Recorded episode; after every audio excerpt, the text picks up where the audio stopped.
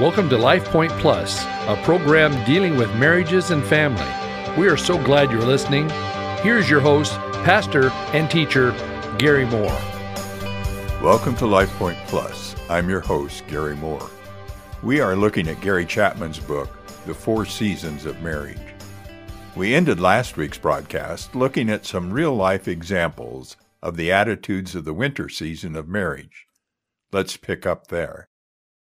After 19 years of marriage, a woman named Martha said, I think I really tried to work on our marriage in the early years, but it seemed as if everything I suggested he interpreted as nagging. Nothing seemed to work, so I began to shut down. We've had some times of growth and increased intimacy, but mostly it has centered on what he wanted and doesn't involve my needs or desires. That continued pattern has left me not really caring what his needs are at this point. I am now waiting, probably unfairly, for him to put some energy into our marriage. Well, here's what Martha's husband, William, said. A year and a half ago, our marriage had just come off the best two years we've ever had. We were applying biblical principles to our marriage, and it was great. Martha was trying harder, and I lowered my expectations. Then I resigned my job with her support, but it has been a rough road ever since. Doors have not opened, and I am currently working four part time jobs to support our family. Apparently, I dropped the ball with communication, consistent affection, and having a plan for the future during the early months of this transition. Since then, Martha is shut down, and nothing I do is helping to turn it around. It seems there's a hole in her love tank, and nothing I do gets credited to my account. She says she's not holding on to unforgiveness, but that is what it seems like to me. Clearly, Martha and William are both plagued with negative attitudes, and neither is feeling the support of the other. Sometimes attitudes turn negative quickly. Truett had an offer of another job in a neighboring state, he and Mary discussed it and agreed that this would be a good move for them at this stage of their lives. So they made the move. However, shortly after unpacking, Mary found herself missing her friends and feeling irritated by all the changes that were forced upon her by the move. She complained to Truett about these things and told him how unhappy she was.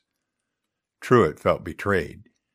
He thought they had been in agreement about the move, so he felt that Mary was putting him in an unfair position.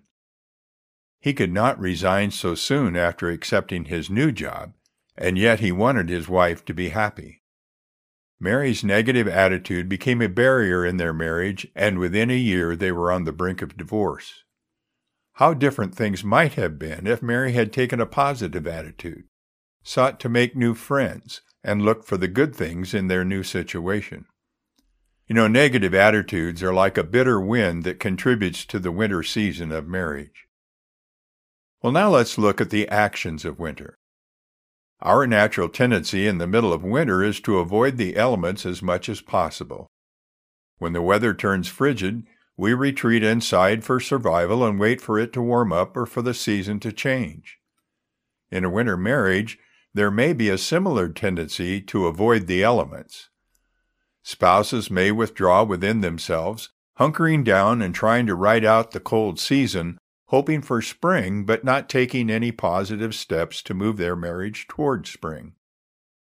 However, unlike the natural seasons, the seasons of a marriage do not typically change without some positive action, unless it's a change from bad to worse. If you are experiencing winter in your marriage, your actions will tend to be divisive and destructive. Consciously or subconsciously, they are designed to hurt your spouse.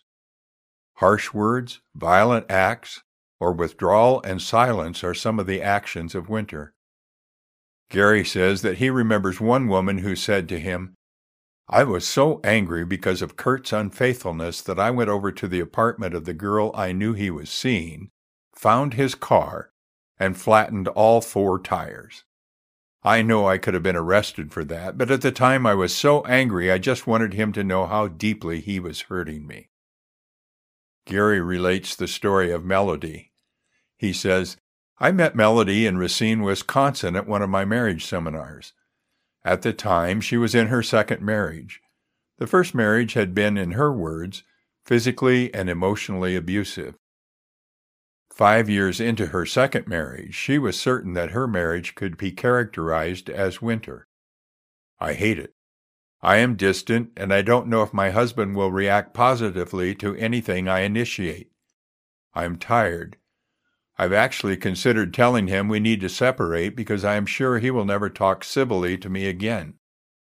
I am not content at all with my marriage at this time. In the winter season of marriage, communication fluctuates between silence and arguments. Critical words are spoken that further hurt the relationship.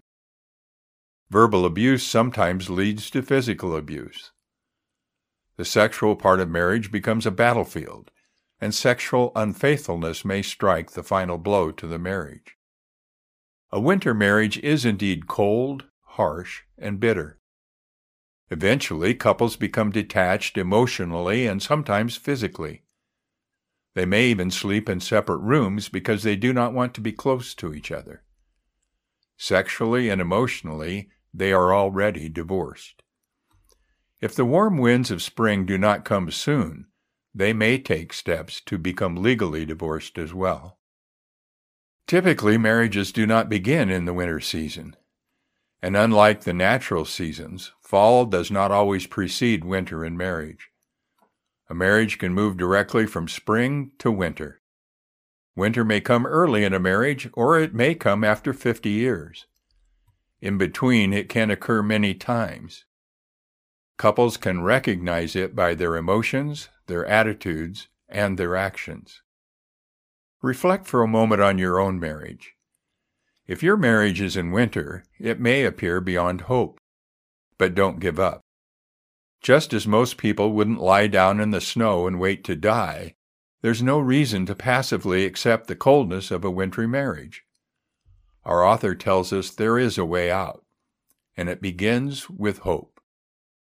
The coldness of winter often stimulates a desire for healing and health. It is the sick who seek a physician and find healing. A winter marriage often makes couples desperate enough to break out of their silent suffering and seek the help of a counselor, pastor, or trusted friend. Through the process of healing, couples come to learn and experience the positive side of winter. It's an opportunity to rediscover your roots, affirm your faith, and grow in character.